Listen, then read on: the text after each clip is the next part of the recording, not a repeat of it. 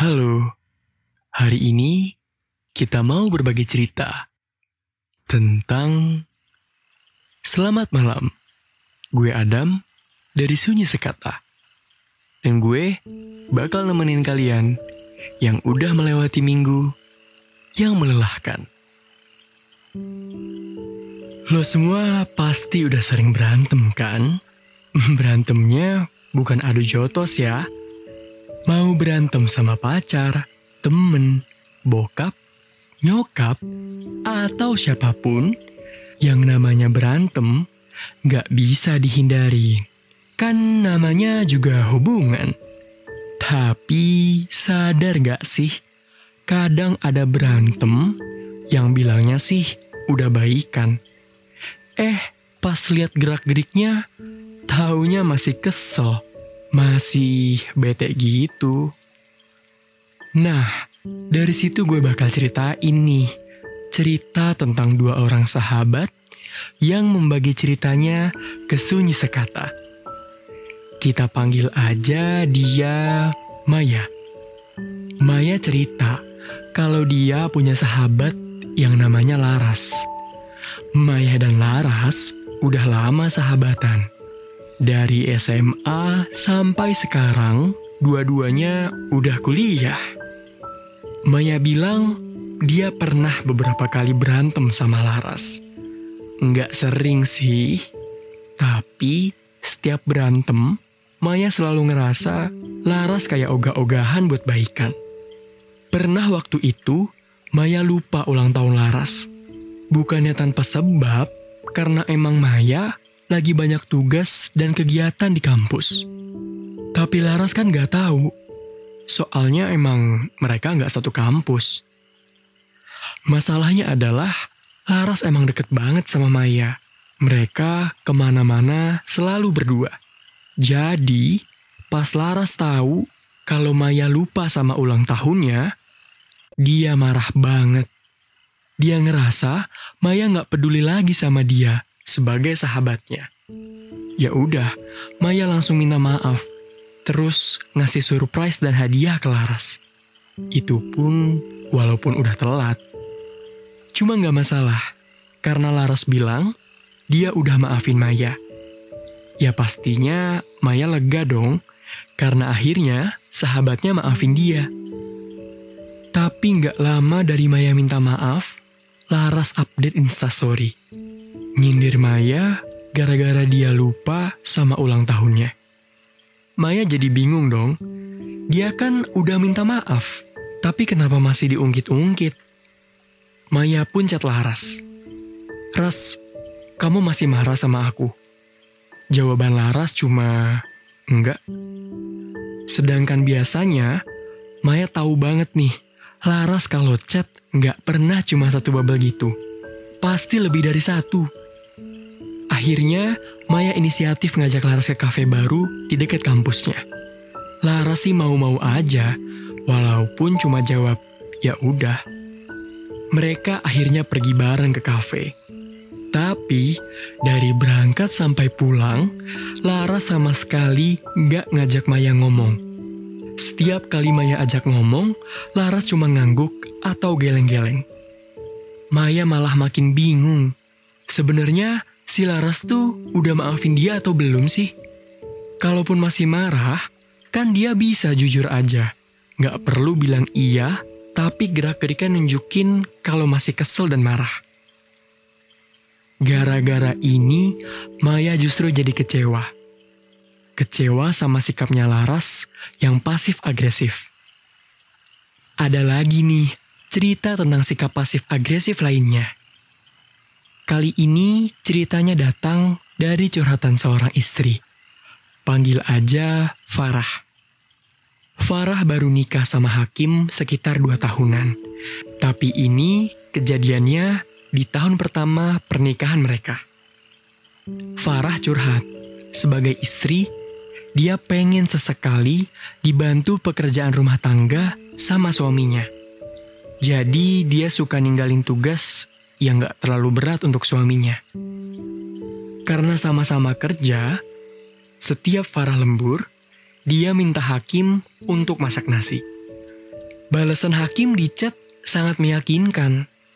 Pokoknya, kalau cuma masak nasi doang, gampang. Tapi ternyata, begitu Farah sampai rumah, nasi yang dimasak hakim keras rasanya. Farah coba maklum, karena itu pertama kalinya hakim dikasih tugas rumah tangga. Mungkin suaminya belum paham takaran air buat masak nasi. Begitu pikir Farah. Tapi setelah beberapa kali dibebankan tanggung jawab, kerjaan hakim selalu nggak beres. Kalau dapat tanggung jawab masak nasi, hasilnya selalu terlalu keras atau malah jadi bubur. Kalau disuruh cuci piring, ada aja yang pecah atau piringnya masih belum bersih. Akhirnya Farah coba ngajak Hakim untuk ngobrol. Kenapa selama ini kerjaannya selalu nggak beres? Padahal Farah udah kasih instruksi yang jelas untuk ngerjain pekerjaan rumah tangga tadi. Respon Hakim malah marah. Dia bilang ke Farah, kamu kebanyakan nuntut dan ngediemin Farah seharian. Besoknya pas sama-sama berangkat ke kantor, di mobil Farah coba untuk tanya. Kamu masih marah? Dijawab sama Hakim cuman dengan gelengan kepala doang. Tapi abis itu, dia malah ngebut itol. Bikin suasananya jadi nggak enak di antara mereka berdua. Kejadian itu berlangsung selama kurang lebih dua harian. Setelah itu, Farah selalu coba konfirmasi ke Hakim. Tapi Hakim selalu bilang dia nggak marah. Setelah dua harian diem-dieman, dan Hakim bilang yang nggak marah ke Farah, Farah sekali lagi coba ngajak ngomong serius. Pelan-pelan, Farah coba kasih pengertian ke Hakim soal gimana pembagian pekerjaan rumah untuk mereka berdua. Karena selama ini, Farah selalu ngelakuin pekerjaan rumah sendirian. Jadinya wajar banget kalau dia ingin suaminya ikut ngebantuin. Cuma setelah dikasih pengertian, Hakim gak langsung berubah. Butuh waktu yang cukup lama sampai akhirnya Farah gak sanggup lagi dan mutusin untuk berhenti minta tolong ke hakim soal urusan rumah tangganya. Karena Farah nggak mau suaminya nurutin permintaannya, tapi dikerjainnya dengan setengah hati. Farah terus melakukan pekerjaan rumah tangganya sendirian sampai di titik di mana Farah jadi sakit. Dan pekerjaan rumah nggak lagi keurus. Baru di situlah hakim mau nggak mau ngurus semuanya sendiri. Mulai dari nyuci piring, nyuci baju, ngepel, nyapu, bahkan masak. Lalu setelah Farah sembuh, dia balik ngurus rumah seperti biasa. Tapi kali ini, Hakim jadi suka bantuin dia. Hakim sering bantu cuci piring, dan gak kayak sebelumnya yang hasilnya masih kotor, sekarang piring dan semua peralatan makan jadi bersih. Farah akhirnya seneng karena sekarang Hakim mulai berubah. Nah, buat suami yang masih malu bantuin istrinya, Farah punya pesan nih. Pekerjaan rumah tangga itu bukan hal yang feminim, melainkan sebuah bentuk kerjasama di dalam rumah tangga. Dua akhiran berbeda dari penyebab yang sama. Kita punya Maya dan Laras yang akhirnya saling memendam kecewa.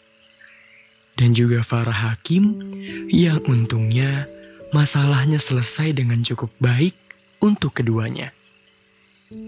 Hal ini nunjukin bagaimana kedewasaan kita sebagai pasangan, partner, teman, atau siapa pun bagi seorang pelaku pasif agresif itu kunci banget karena sikap defensif mereka ini emang kuat banget dan sulit untuk kita buka perasaannya.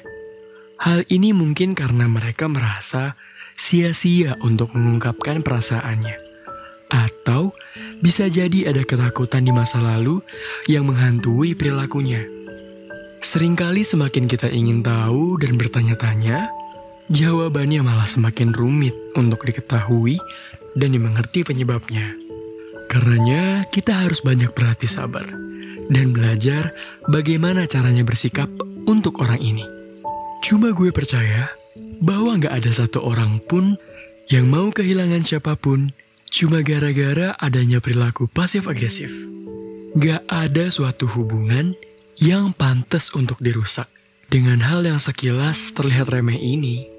Karena itu, kita perlu tahu apa sebenarnya pasif agresif dan gimana cara menanganinya. Istilah pasif agresif ini belum banyak yang tahu. Kebanyakan orang menganggap kemarahan itu cuma bisa diekspresikan dengan berteriak atau kekerasan fisik. Padahal belum tentu juga. Mungkin lo pernah ketemu atau sering ketemu orang-orang yang sifatnya kayak gitu. Cuma emang lo nya aja yang gak sadar. Itu karena orang yang pasif agresif pinter buat nyembunyiin sifat mereka yang sebenarnya. Menurut psikologi, pasif agresif itu adalah cara seseorang untuk menyampaikan kekecewaannya atau rasa marahnya secara tersirat, alias tidak langsung. Biasanya, sikap ini didorong oleh rasa takut atau enggan untuk mengungkapkan emosi negatif secara langsung. Mereka punya sifat yang suka menyalahkan. Terus kalau disalahin, mereka punya seribu alasan buat ngebelah diri. Karena dalam hatinya, mereka merasa gak pernah berbuat salah, menganggap dirinya sempurna, dan gak mau denger nasihat orang lain. Selain itu, mereka juga punya kebiasaan buat mendem emosi demi ngindarin konflik. Ia suka nyindir atau sarkas, negatif thinking, dan nyelesain argumen dengan jawaban gantung. Seperti ya udah, terserah, fine, marah tapi senyum, sedih tapi kelihatannya senang, bilangnya iya tapi maksudnya enggak. Ya itulah karakter pasif agresif. Terus gimana sih cara menghadapi orang yang punya sifat pasif agresif? Begini caranya. Saat si pasif agresif mulai bicara, dengerin aja dulu. Biasanya, sifat itu muncul karena nggak ada yang mau dengerin dia. Atau emang gak ada yang bisa ngertiin dia. Pokoknya, tetap bersikap baik dan jadilah sosok yang pengertian. Karena sebenarnya mereka gak pengen punya sifat kayak gitu. Dan hindari nada menghakimi. Karena kalau lo ngegas, dia bisa jadi lebih marah dan semakin defensif. Semoga dengan cara itu, kita bisa menyadari mereka kalau sifat itu gak akan menguntungkan siapa pun. Segitu dulu cerita kali ini.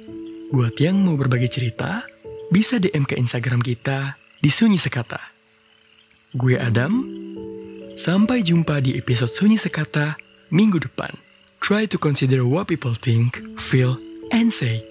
Let's communicate better.